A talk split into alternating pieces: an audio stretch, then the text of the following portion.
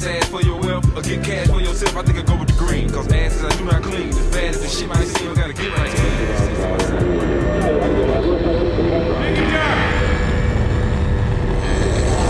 You're welcome, Neil.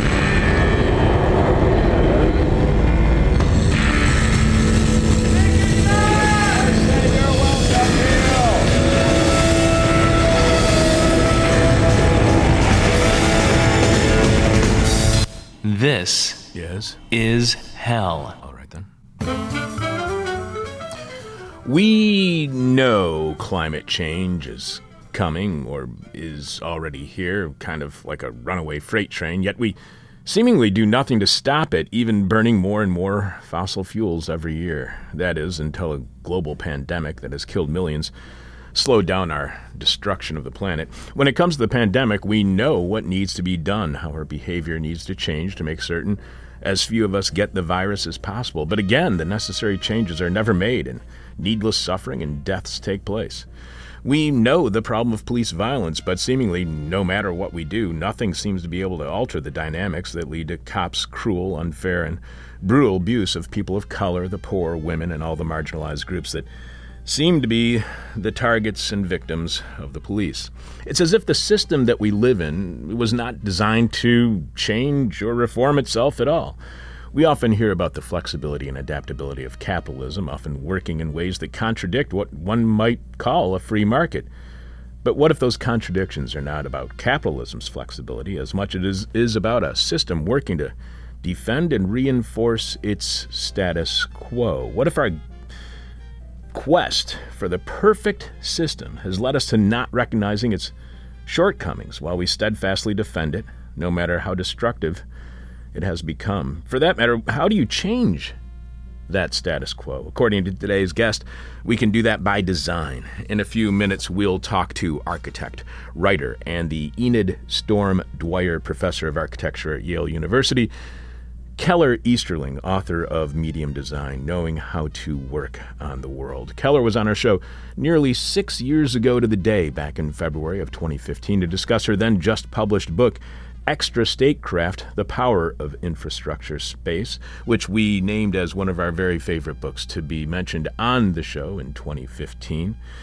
Keller is the featured, I should say. Keller is the author of several books, and her most recent work prior to Extrastatecraft was titled Subtraction, which considers building removal or how to put the development machine into reverse. And that may be of interest to those of you who heard our conversation last year on degrowth.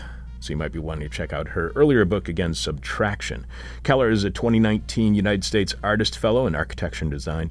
She was also the recipient of the 2019 Blueprint Award for Critical Thinking. Her Many project, that's M A N Y in all caps, is an online platform facilitating migration through an exchange of needs. And it was exhibited at the 2018 Venice Biennale. I knew I was going to get that word wrong. Biennale. Her research and writing on the floor uh, comprised one of the elements in Rem Koolhaas's Elements exhibition for the 2014 Venice Biennale. Find out more about Keller at her website, kellereasterling.com. I'm your bitter, blind, broke, gap tooth radio show, live stream, podcast host, Chuck Mertz. It's Tuesday, so today's producer must be Jess Lipka. Jess, how are you doing? It's been a while. A couple weeks ago, you couldn't make it here because of a snowstorm. Last week, I couldn't make it here because I was feeling horrible, uh, so I had to take a couple of days off. So it's good to see you. How have you been? I'm um, I'm doing great. Um, yeah, it's good to be here. Yeah. So was it difficult to get up here from the south side today? Um, no, I mean, you know, I had to um get my my car out of the snow, but but otherwise it was fine. Was it the first time you've dug out since the storm? Uh, I mean, I've been you know I, I've been turning it on and, and driving a little, but I mean this is the farthest I've been. Yeah, since it's been really bad. My our, our battery for our car died on Friday night. Oh no, yeah. that was not a good time to have it die. So yeah, it was very. You know, it's really weird though with me. I, I keep talking about my bad back or stomach or whatever my latest ailment is, but I have this feeling that I have not had in a long time, and I don't know what it is for certain. But I think, Jess, I think I actually might be feeling good. it's so weird. That's great. I, I, I don't know. I, I mean, maybe I'm not. Maybe this is like right before you die. I'm not too sure, but it, I kind of feel good, which is really weird. More importantly, Jess, than my confusing relationship with my physical being. What is this week's question from hell for our listening audience? This week's question from hell is What are you awake thinking about at 3 o'clock in the damn morning? what are you awake thinking about at 3 o'clock in the damn morning? That's this week's question from hell. The person with our favorite answer to this week's question from hell wins your choice of whatever This Is Hell merchandise you want. You can check out all of our merchandise right now by going to thisishell.com and clicking on support. You can leave your answer to this week's question from hell at our Facebook page. You can email it to us. You can tweet it at us, but we have to have your answer by the end of Thursday's show when we are announcing this week's winner. Jess will be sharing some of your answers to this week's question from hell following Keller. You are listening to God's favorite radio show, Prove Us Wrong. This is Hell, and apparently this is also Rob's favorite radio show, not just God's. As the new office chair Rob kindly purchased for me arrived at my home yesterday after weeks and weeks of complaining about my bad back and probably annoying every one of you, and the possibility it has been caused by sitting in an antique wooden office chair and my failed attempts at actually getting to a store to purchase a new chair. Listener Rob, as I'm certain many of you had apparently had enough, and after making more money during the pandemic than he has ever made in his life, Rob decided to spread that weird wealth by buying me a new chair. So thanks, Rob.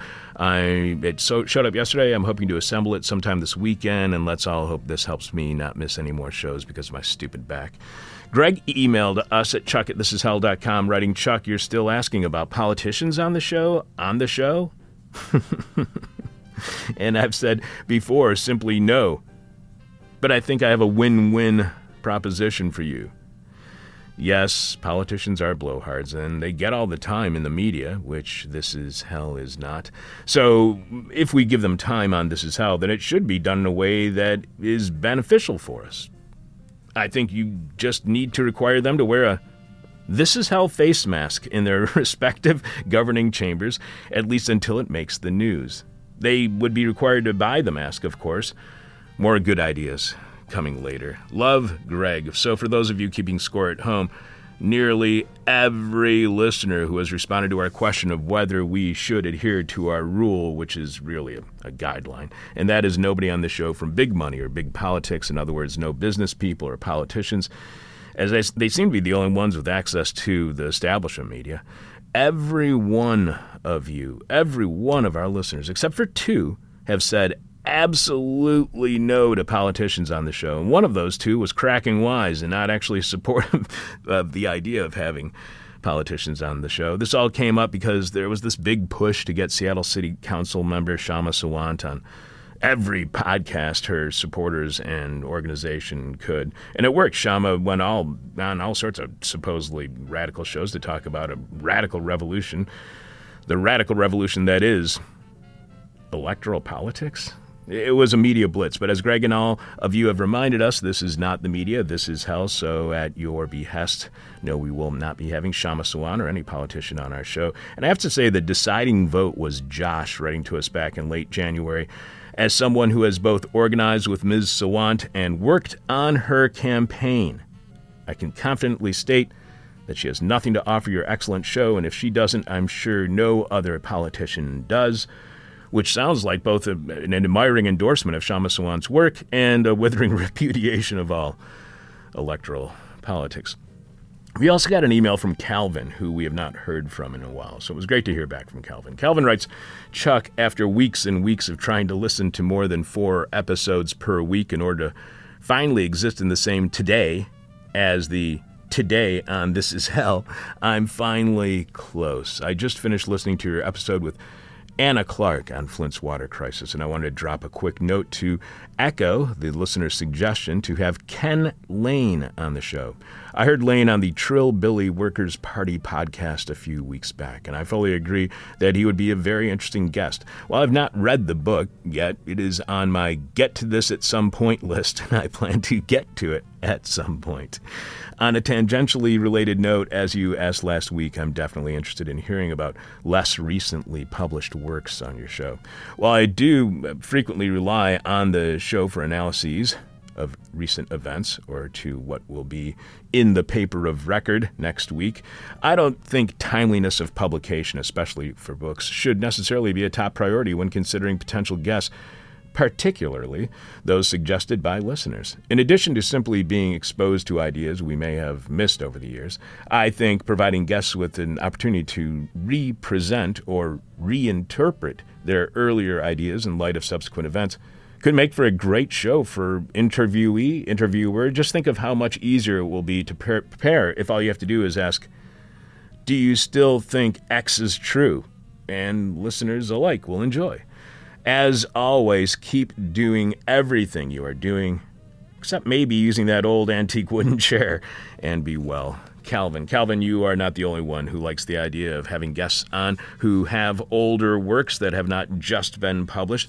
Daniel agrees it would be a good idea to have guests on to discuss their works that may not be brand new. And thanks to Rob, that antique wooden chair may no longer be a problem. Finally, Calvin, mentions he listens to This Is Hell to know what will be in the paper of record next week. In fact, today's New York Times had a front page article on something we reported here on This Is Hell back in late April and early May. And that was how the siege of the Michigan State Capitol was a dry run of what would happen if Trump lost the presidential election.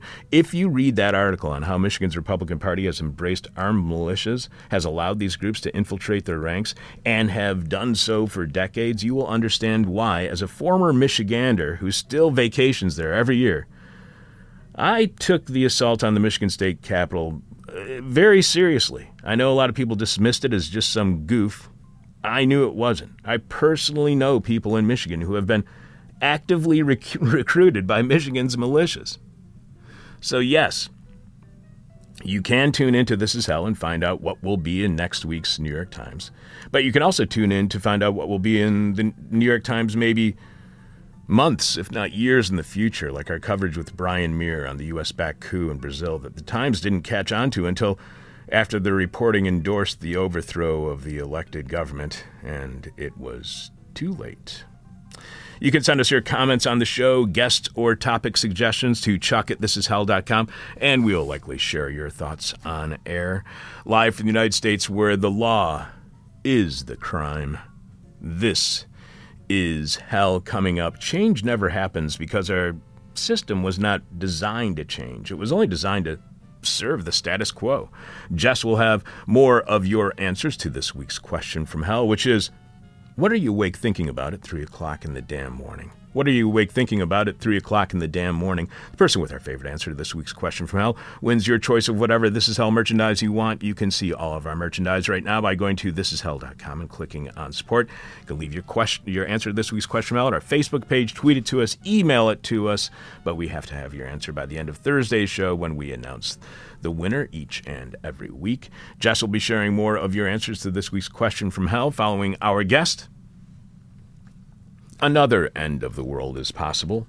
This is hell. Nothing ever seems to change. We have the same challenges year in, year out, decade in, decade out, and now century in and century out. It's as if the whole system, more than anything, is meant to not change no matter what. So, what happens when our system is about nothing but defending the status quo at all costs? And how can we change what is designed not to change? Here to enlighten us, returning to This Is Hell, architect, writer, and the Enid Storm Dwyer Professor of Architecture at Yale, Keller Easterling is author of Medium Design Knowing How to Work on the World. Welcome back to This Is Hell, Keller.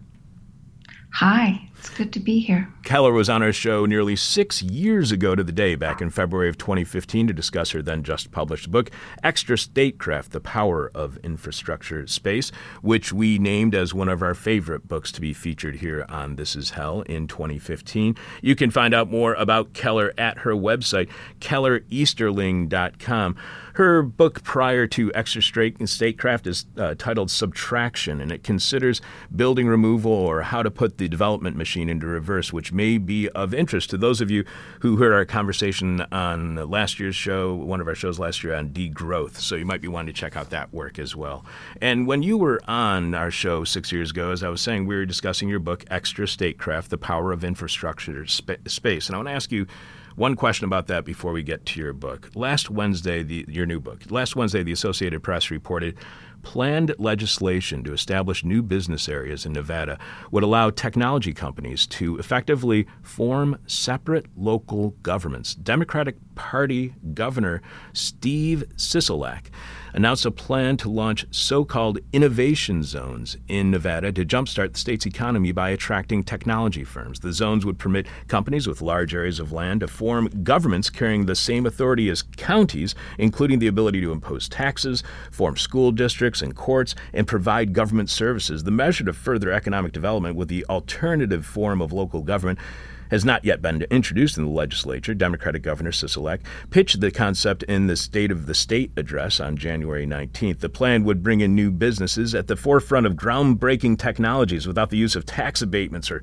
other publicly funded incentive packages that previously helped Nevada attract companies like Tesla. The governor named Blockchains LLC as a company that had committed to developing a smart city in an area east of Reno after the legislation is passed. How concerned, Keller, should we be about the government giving the power of governance to technology companies? What effect could that have on democracy in general in the United States?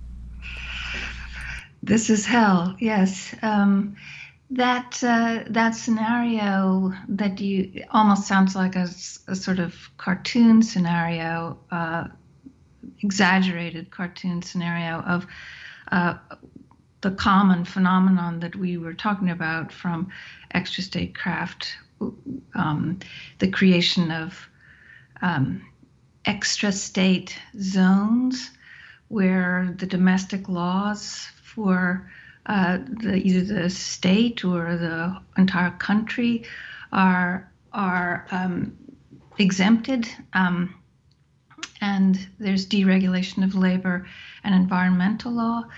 Um, I think it's very dangerous that this is now a kind of normal state of affairs. Um, this state of ex- exemption from law in around the world, of course, it's a uh, makes the free zone and there's a huge installation of free zones into the engine room of, of labor abuse and and neoliberal power.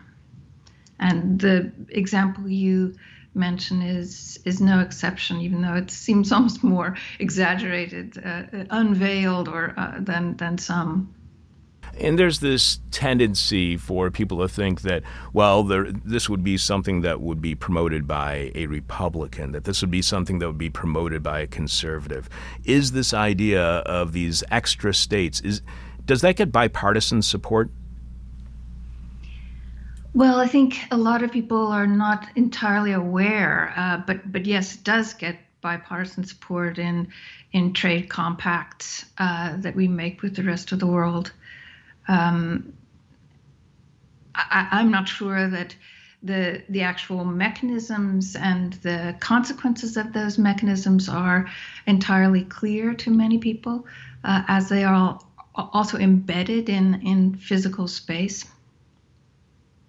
And you uh, write that against all in your new book. Again, the name of your new book is Medium Design Knowing How to Work on the World. We're speaking with Keller Easterling, and you can find out more about Keller at her website, kellereasterling.com.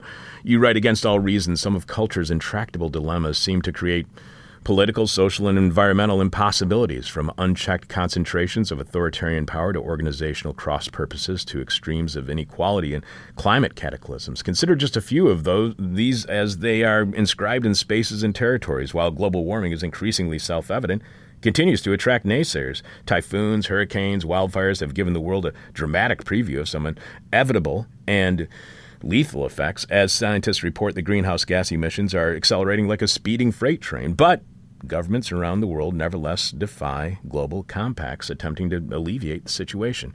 So we recognize that there is a problem, but we do nothing about it and not we don't apply the pressure on the government to make those uh, our real concerns and to address those problems. This is, you know, something that has been brought up by our guests on our show as far back as I can remember, back to the 1990s. How does design contribute to the intractability of crises like climate change the science behind which has not changed since the 1980s. Well, I'm I'm trying to create a special relationship with the reader to sort of go along with me and think about those habits of mind that are ingrained, deeply ingrained in culture, that are some of the reasons why we we don't seem to change. Um, um, trying to think about um, our kind of modern enlightenment mind that's always looking for the right answer, that's looking for solutions, that's looking for quantitative proofs, that's also looking for what is new, um, looking for uh, holding on to a kind of ideational monotheism in a way. Um, and so, in a, what medium design is doing is is trying to kind of unfocus eyes and look not just at objects with shapes and outlines, problems, declarations, but look at the interplay between things, not just look at nouns, but look at verbs, if you will, look at the activity between things. So, as a designer, usually we are to, trained to make things with shapes and outlines, but this is designing the interplay between things.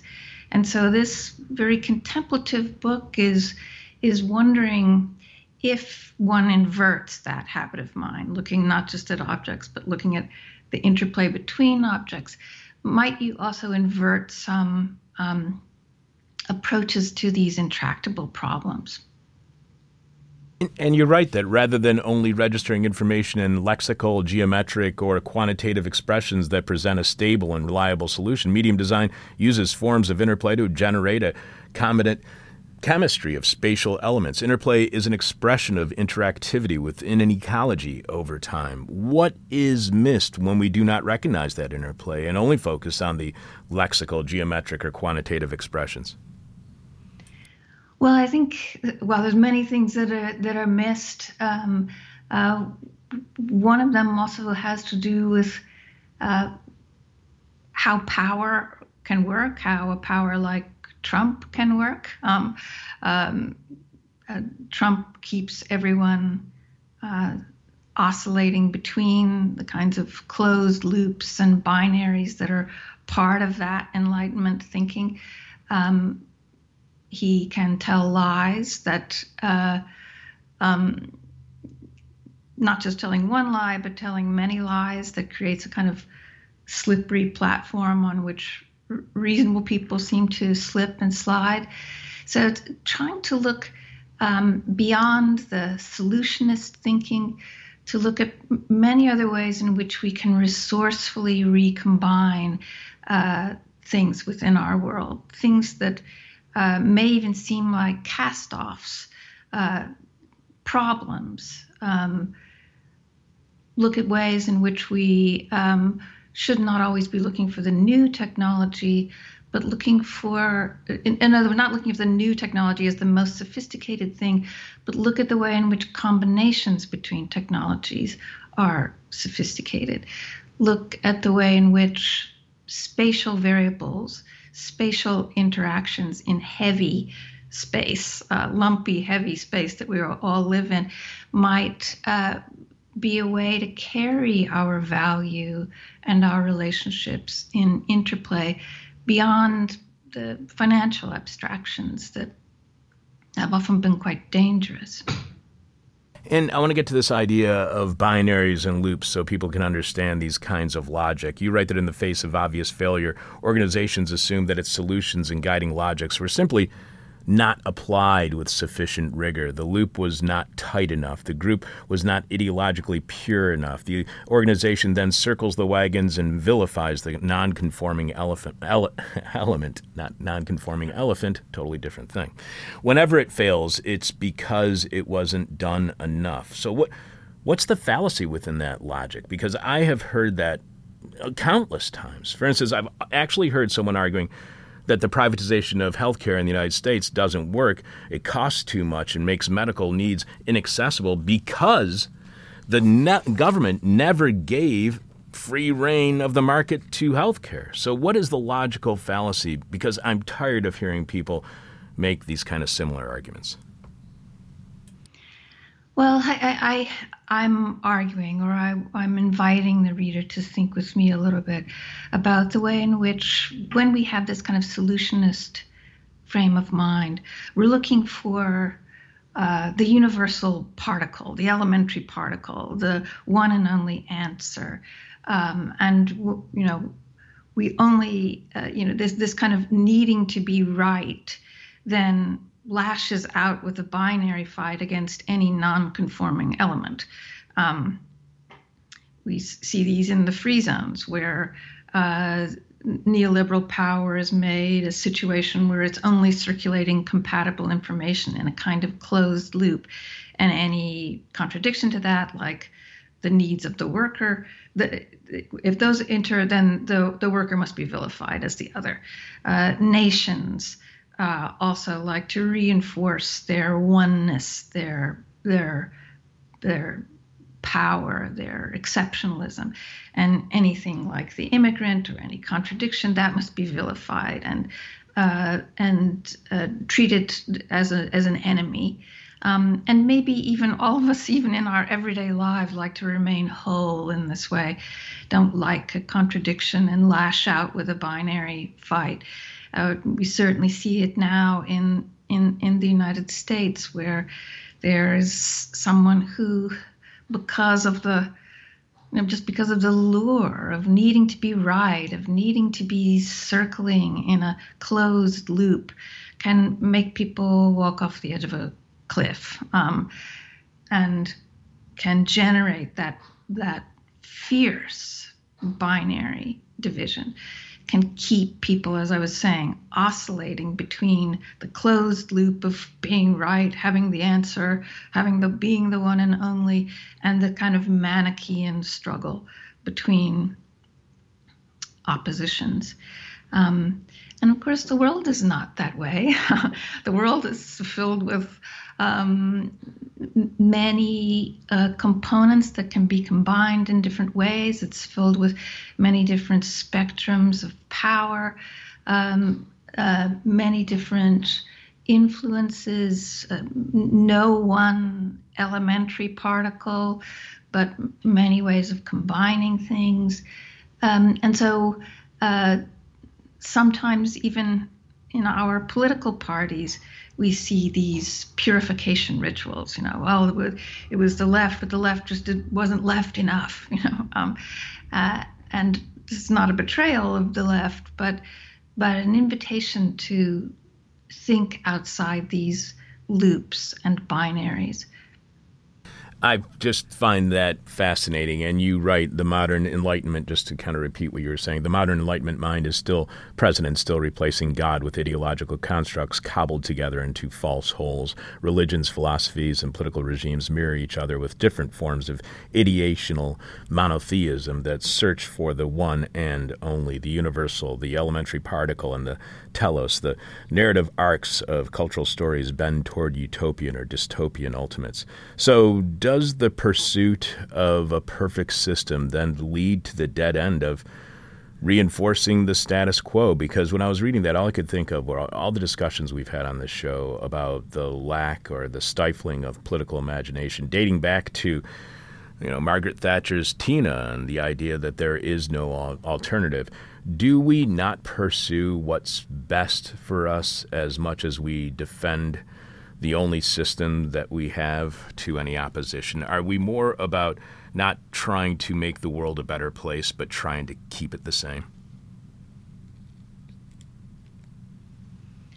Yeah, I think I think the the loop is pretty strong. The need to be right, very strong. Uh, the need to be part of a group that's right is is very strong, and I just wanted to see, you know, what what if we sort of drop through a trap door in these logics? Um, of course, uh, it's so funny because whenever I give a talk about this or something, everyone assumes that it's at that moment where I will unleash my new manifesto. Um, but that's exactly the that would be the sad and conservative way of thinking in a way. Um, instead, I'm uh, trying to um, to say that um, there's something that we already know how to do.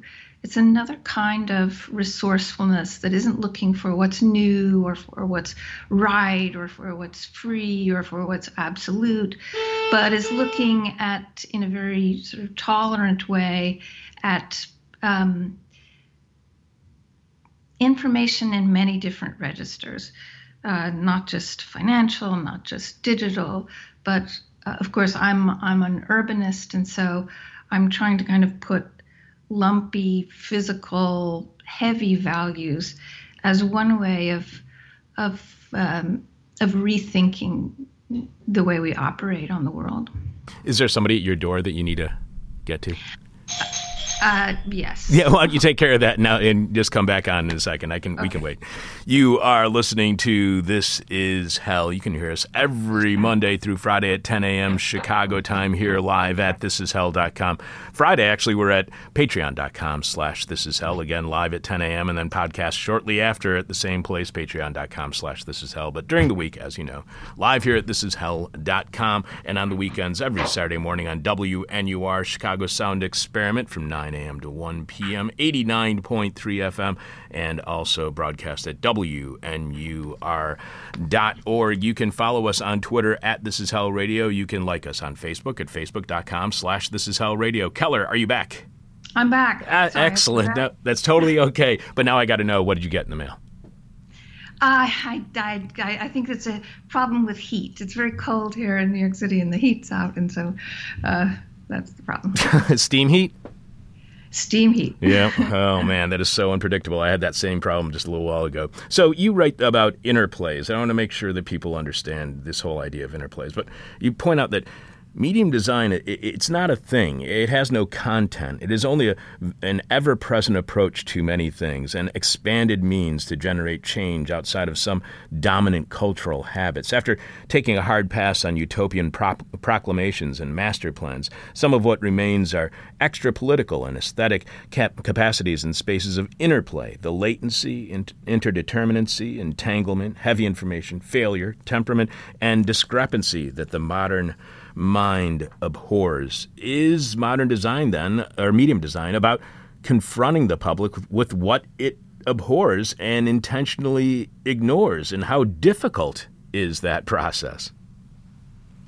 I, I recognize that it's it's a little funny to ask people to shift from nouns to verbs. You know, we're really good at nouns, um, but to think about how to design an interplay, how to design an orchestration of things.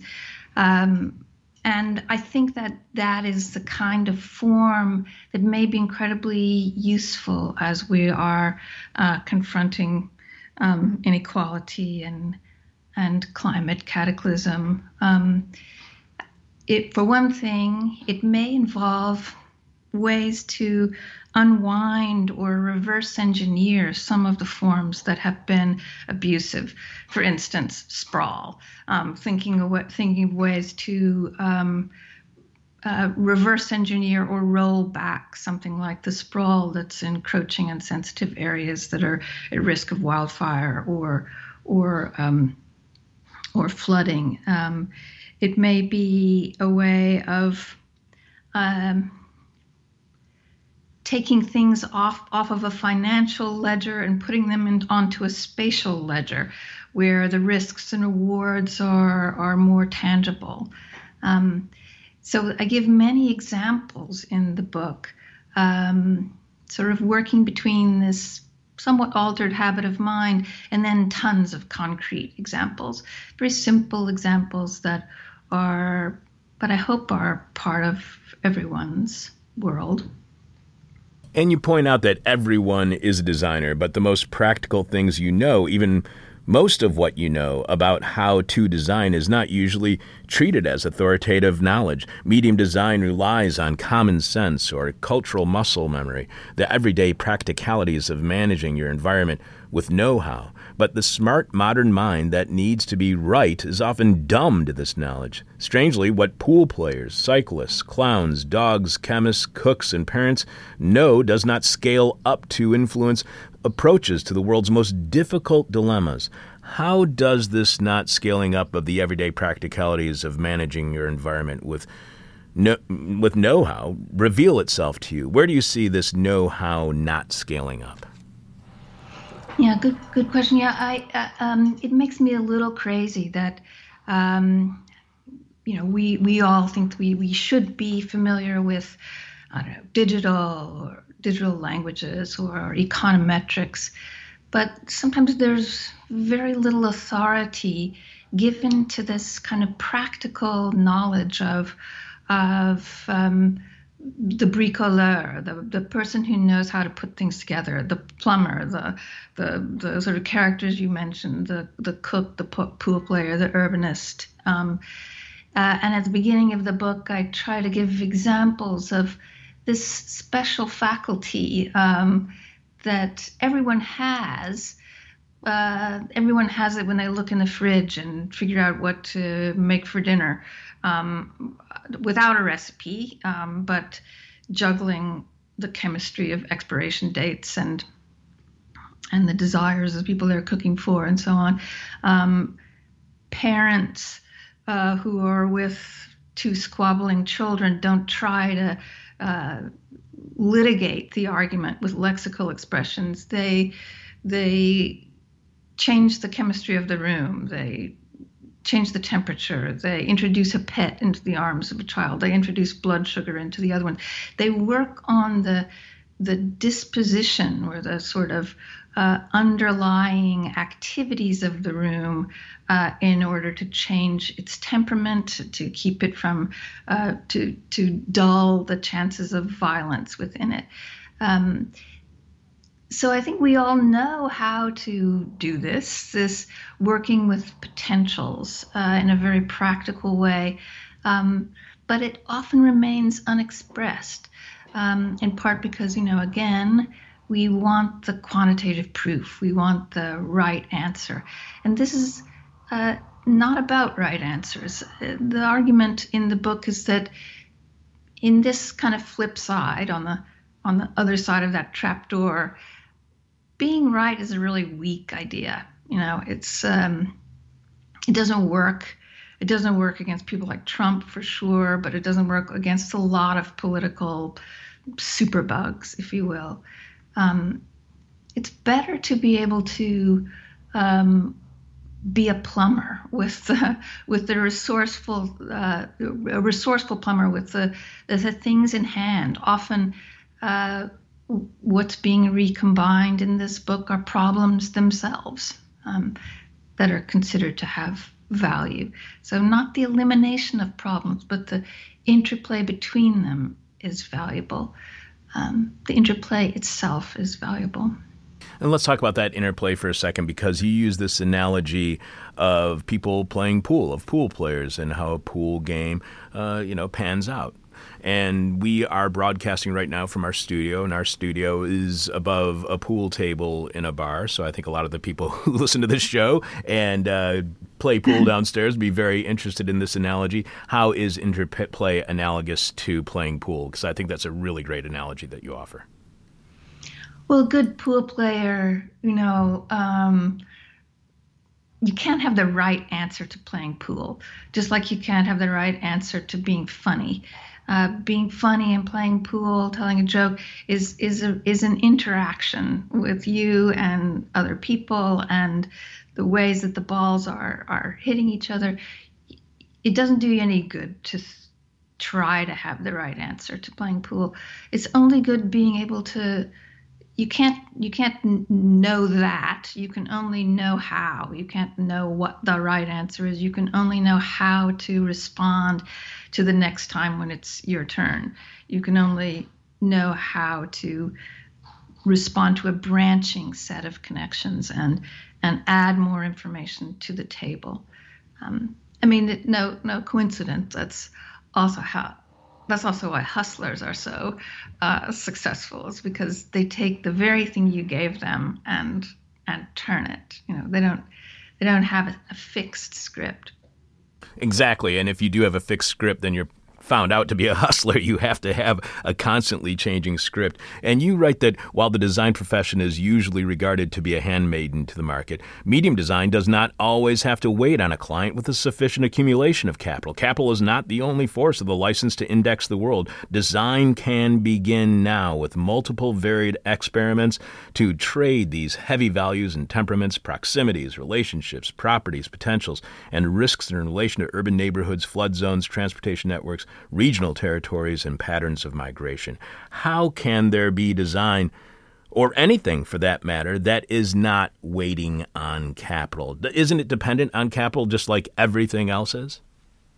It's it's a good question, and uh, what I'm trying to say is that, and this is, you know, looking at having studied many situations, take Rust Belt cities and so on, or places where that have been underwater, both financially and, and literally, or places that are on fire because of, of climate.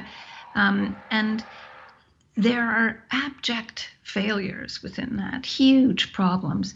And one way to look at that uh, is to say, well, you know, sometimes the, the municipal leader says, you know, this just isn't this isn't going to work financially, um, and it's at at that point where I start to get excited. I start to think, okay, and then then you can roll up your sleeves and start to work. Where what gets really interesting in those situations that look like abject failure is that often things that that were um, mortgaged real estate products that were trafficked in different ways uh, because of their um, financial abstractions or bundled in subprimes or whatever. Suddenly they go back to being a house, you know, that's made of wood and made of dirt and it's in a place next to another house. And and suddenly it's that physical value which one can start to work with. Uh, making new relationships, making banks of land rather than banks of financial abstractions. So the book looks a lot at at those problems, at those failures, um, and considers it quite lucky when things have fallen off the financial ledger, and trying to see if there's ways to convert it into other ledgers of value um, that have to do with spatial relationships, that have to do with um, what J.K. Gibson Graham and others would call community economies, uh, economies that have to do with you know relationships between people, proximities, um, spatial values. You also write that the modern world is one in which emergent ideas must be labeled radical or post. It is a world in which developers of digital technologies long for the algorithm or Turing complete code that readable across many machines approaches the universal. It is a world that would take seriously Francis Fukuyama's comical claims about the end of history, claims that he's now stepping back from over the last few days. Homo economicus and Westphalian sovereignty are darlings of most histories, and even science fiction stories often assume the shape of a mothballed tragedy with heroes and struggles. And all these narratives mimicking religion or war, cultural change can only occur through combat or collapse and the fight should build to a revolution or an apocalyptic burnout. These are the hackneyed uh, plot lines of the humanities. Do we believe the only alternative to our system is it being overthrown by another yet unknown but potentially better system or complete system collapse? What happens when we have this idea that the only possible outcomes are apocalypse or improvement? Isn't isn't this still a hangover of the of the modern enlightenment mind that's you know replacing god as you were saying or that sees things in this kind of manichean struggle or the modern mind that always has to replace everything for the new um, in some kind of cycle of obsolescence and replacement? Um, so this is trying to break from those habits of mind to say that there can be coexist not not just successive ideas, but coexistent ideas, um, and that it's not the new that is redemptive somehow. We even we even use these these words that are uh, associated with kind of monotheism. Um, uh, it's not the new that's redemptive. Um, it's the interplay between the emergent and the incumbent that is most sophisticated. So I try to give an example in the book, um, a concrete example of of the way in which we now think, well, automated technology will save us all. Um, and we've done that in the United States over and over again. Uh, rail would be replaced by um, by automobiles and so on. Um, now it's automated technologies will replace um, transit and cars. But in in this medium design view, it's not the new technology that is sophisticated. It's the way in which the automated vehicles work with incumbent technology. So, for instance, if you are um, if you use an automated vehicle, or if everyone uses automated vehicles in lieu of transit, uh, it will create unprecedented congestion. Imagine um, every seat on a on a transit car is now the size of an entire car. Um, so it's a would create a super sophisticated, super smart vehicle in a very dumb traffic jam. So I try to sort of unwind a picture where what's more sophisticated is the interplay between um, automated vehicles and transit that deliver ridership to each other, that consolidate itineraries, that e- that even you know reduce sprawl by by their cooperative working together that there's a kind of mutually beneficial thing. And and that's the that's the habit of mind that this book is trying to foster bit by bit um, uh, example by example.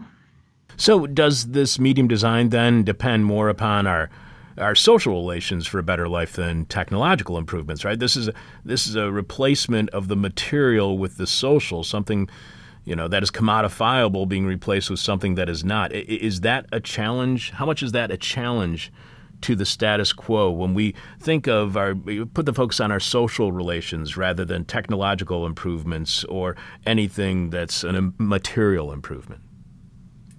Well, I think it's social relationships, um, but also um, physical, spatial relationships. Um, I'm an urbanist, you know, so I I kind of I think maybe you know am accustomed to thinking this way. Um, but I but I say in the book that urbanists are sort of like canines, you know, because your dog would would never just rely on you know she she knows the words good girl but she's not just going to rely on a lexical expression. She's going to look at how close you are to the door or the dog bowl or whether you have a leash in your hand or even whether you're in a good mood.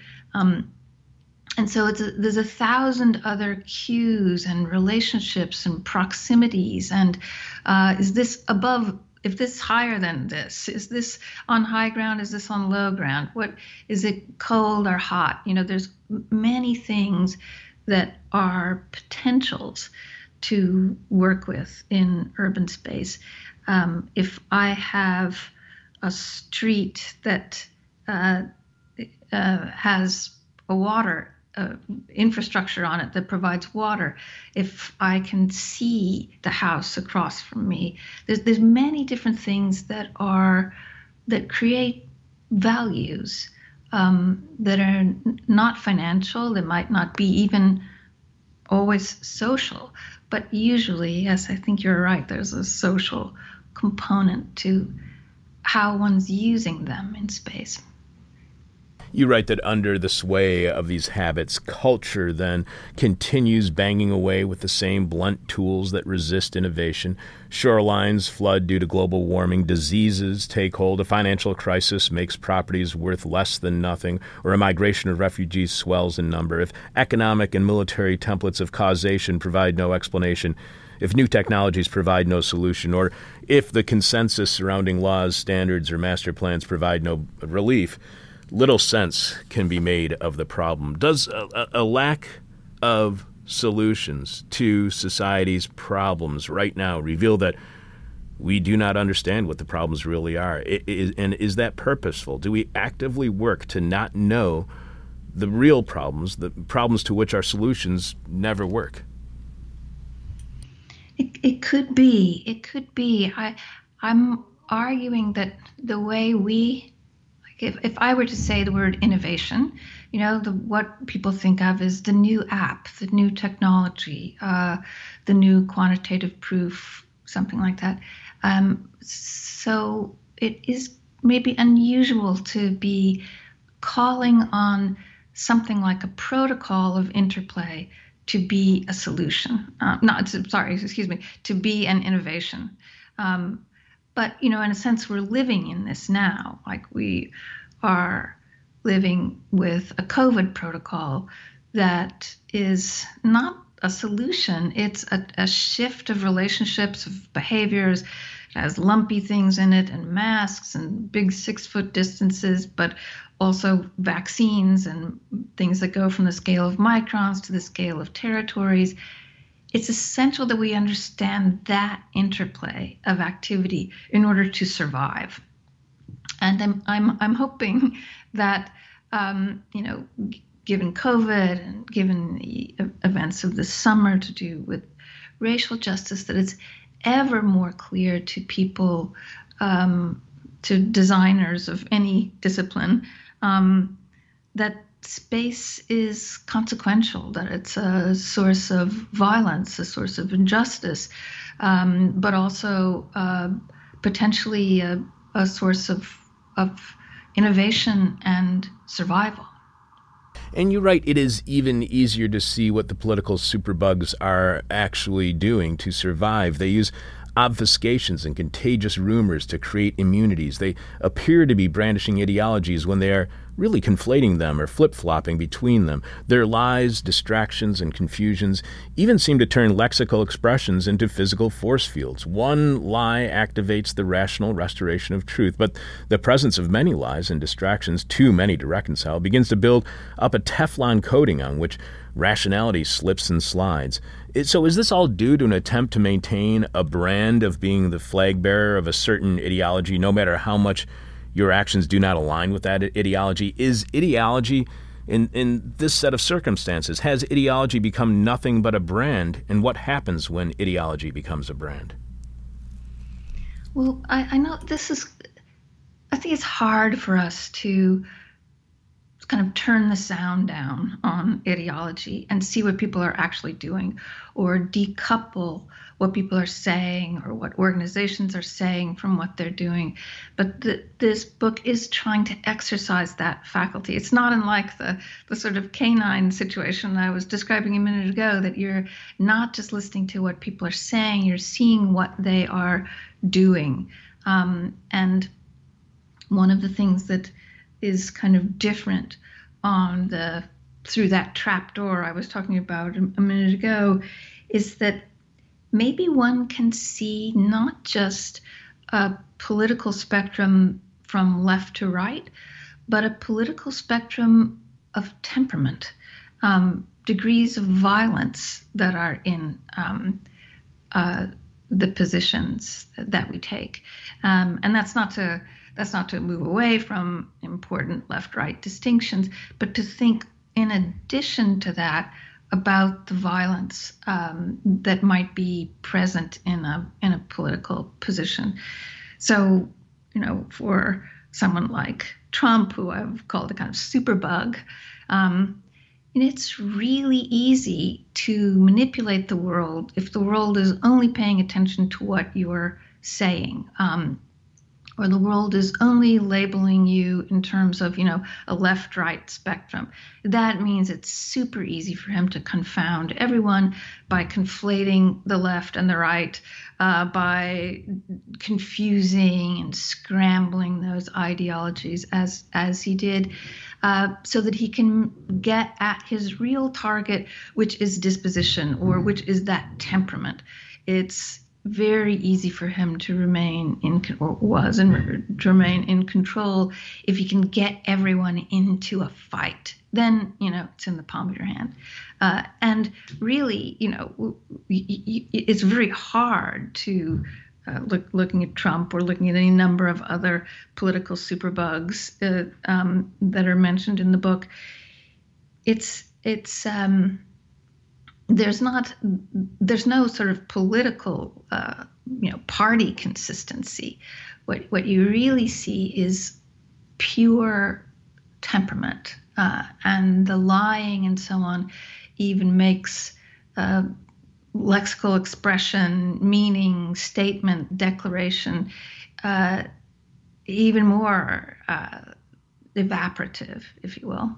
And the, the point is divisiveness. Now, President Biden has made calls for unity to which the right has reacted as if Biden was being sarcastic, and from their point of view, his actions are not living up to any ideology of unification. To what extent are political lines of demarcation being drawn with one side on the side of divisiveness to attain power, and the other side believing unity is the way to political success? Is our system designed to have only two possibilities unification around one idea or violence around another? Well, I, I hope that um, that just looking at the, at, you know, I think that, that, looking at political positions on more than one spectrum, you know, not just on um, on party, as important as that that may be in terms of certain principles, but also looking at it in terms of political temperament may be hugely important. It's it's hugely important to our um, approach of the right to um, working to ease precarious financial precarity and suffering over the over the whole of the country, irrespective of of political party. It's also hugely important um, when to the effectiveness of our activist positions, um, knowing uh, like like the, the, the brilliant activists in Hong Kong who who who they know when to harden. They say you know they harden like ice or they or they sometimes they're water. Um, you know that or sometimes they're mist or they sometimes they gather like dew. You know you you sort of have to know what the what what temperament will make it possible to bridge, to dull some of these binaries um, that uh, Trump and others uh, so easily weaponize and sharpen. And you were talking about how revolutionary manifestos can potentially reinforce the very status quo they are trying to overthrow. And that, in a way, this medium design is kind of a if if you don't mind me describing it this way, uh, a kind of a covert design design of uh, subversion without recognition. You write rather than autonomy and freedom, medium design looks for anonymity and entanglement. Entanglement reinforces checks and balances, and it also allows change to travel, multiply, and gain scale. These forms of interplay may be at fast as fast as the runaway development they work to reverse engineer. Is medium design's pursuit of anonymity, of not having a written man- manifesto, are, are those obstacles considering today's very much selfie culture and individual self marketing and branding on social media? Well, yeah, maybe that's. Uh, um, I hadn't really thought of it so much in terms of of selfie and social media, but but you're absolutely right that um, this is not this does not have the the hubris of the um, modern enlightenment mind. I have the right answer. I stand with my sword, you know, over my head on the one and only mountain. You know, this kind of this kind of thinking. Um, but the pleasure, the seduction of entanglement of um, of interplay between things. Um, it's kind of a baby human mind that wants to be right. We are ourselves uh, a watery bag of iterative processes and trial and error um, processes, and um, the ways in which most people get along um, are in that range of cultural muscle memory, practical ways of uh, getting on, mixtures of different sorts with no uh, elementary particle, things played out in in time, um, not about having uh, the right answer. And this this book is also trying to say, you know, we to wait for the pure revolution, to wait for the moment when it's all perfect, is incredibly violent. Uh, uh, when things are so urgent, um, and it's, it's, important to pick up. Not, it's not a submission, but it's important to pick up what's there and try to work resourcefully with it. Well, let's talk about that just for a couple seconds. I know we're going over a little bit, but you mentioned an interplay that considers climate change and migration together as the prompt for transnational forms of exchange and cooperation that bypass the ideological and diplomatic deadlocks over global warming. How can an interplay bypass the ideological and diplomatic deadlocks over global warming? Well, I was referring to um, a project that I had, in a kind of an experimental project that was looking at how to ease some of the violence of global migration, either to do with labor or climate or conflict, um, by looking at a platform for the trading of needs, um, using needs as a kind of currency. Um, uh, and and it, it does seem to me that that even our our our problems, uh, climate failures uh, can bring people together can can people can index their needs and work with each other on those heavy values um, that uh, you know are are are obviously much more consequential than the abstractions of Homo economicus um, or even the the kind of hypocritical sovereignty of any nation. Um, so it is a bold hope, I, I recognize, but I think one that's going to be more and more uh, in our faces, in our hands, uh, that, that we will be working with physical consequences uh, that are of, of climate change. One last question for you, Keller. We have been speaking with architect, writer, and the Enid Storm Dwyer Professor of Architecture at Yale, Keller Easterling, author of Medium Design Knowing How to Work on the World. Keller was on our show nearly six years ago to the day back in February of 2015 to discuss her then just published book, Extrastatecraft The Power of Infrastructure Space. If you search on Keller's name at our website, thisishell.com, you can hear that interview right now. You can find out more about Keller at her website, kellereasterling.com. One last question for you, Keller, and I don't know if you remember or not, but our final question is always the question from hell, the question we hate to ask, you might hate to answer or our audience is going to hate your response.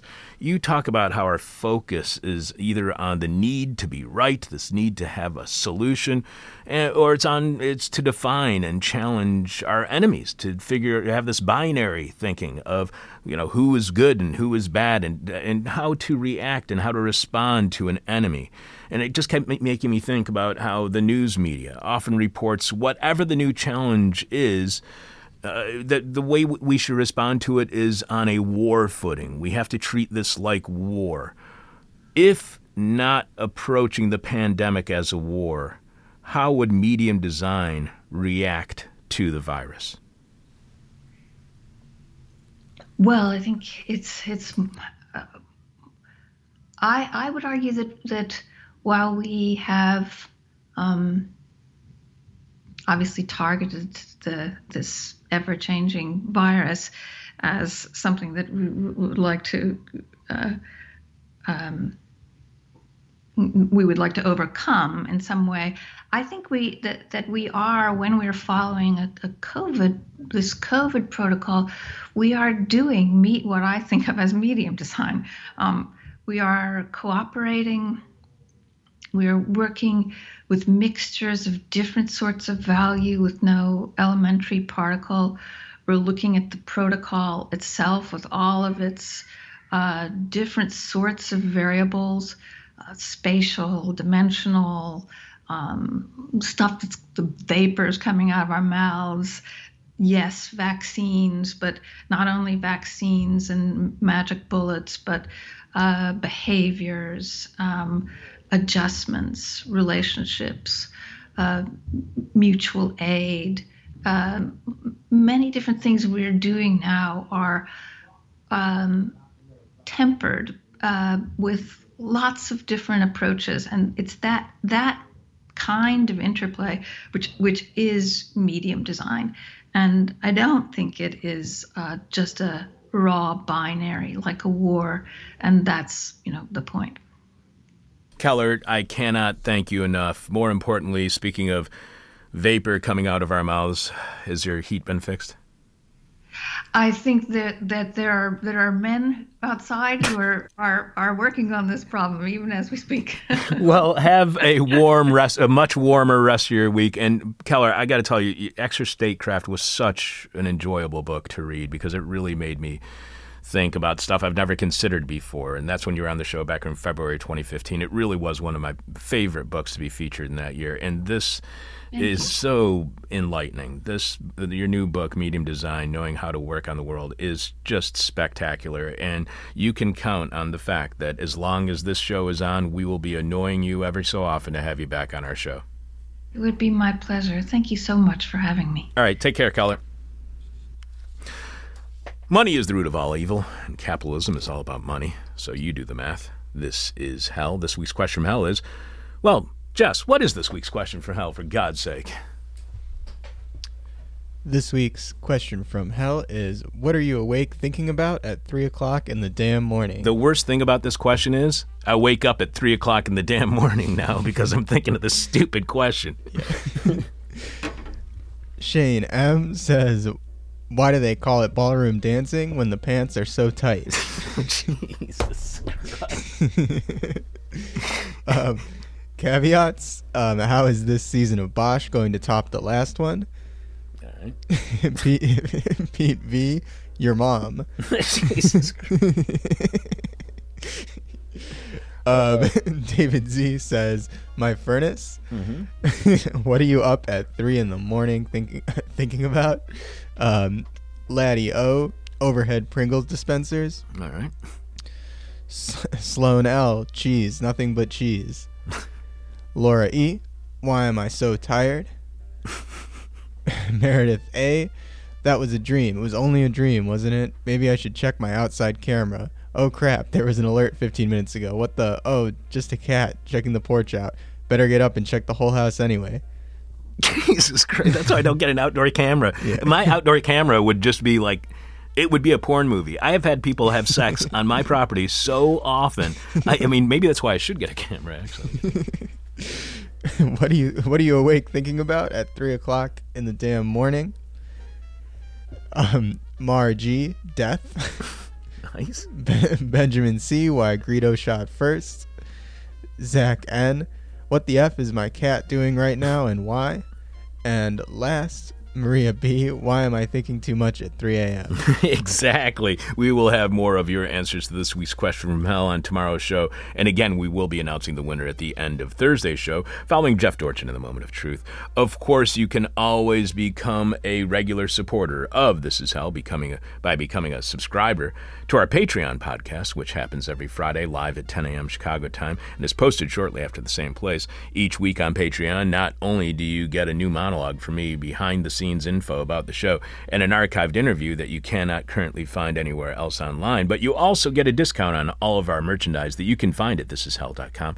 When you click on support, thanks to John and thanks to Jonathan for being our newest subscribers on Patreon. Thanks, John and Jonathan. Jess, who is on tomorrow's Wednesday's live one hour show at 10 a.m. Chicago time, right here at thisishell.com and podcast shortly after. Tomorrow on Wednesday's show, we have Elizabeth Catte on her new book, Pure America Eugenics in the Making of Modern Virginia from Belt Publishing. Doesn't that sound like a happy book? So glad that the United States is the home of eugenics, which Hitler picked up on. And if you don't think there's white supremacy from the get go at this country, you gotta be freaking kidding. We'll also have more of your answers to this week's question from hell, and we are still looking for volunteer board operators who can show up regularly, one, two, three or more times a month, or even every week, like Jess and Richard do. And Daphne does when she's still here in the States, but unfortunately she is away for a couple more weeks. Uh, but we're looking for people to be board operators here on our 10 a.m. daily shows here at our studio above Carrie's Lounge, 2251 West Devon in Chicago. All you, if you're interested in being a board operator, all you have to do is just email me at chuck at thisishell.com. And we're also looking for volunteers who can do some remote work, which we will be describing in depth soon. Alex is working on the entire plan of the stuff that we need to have done.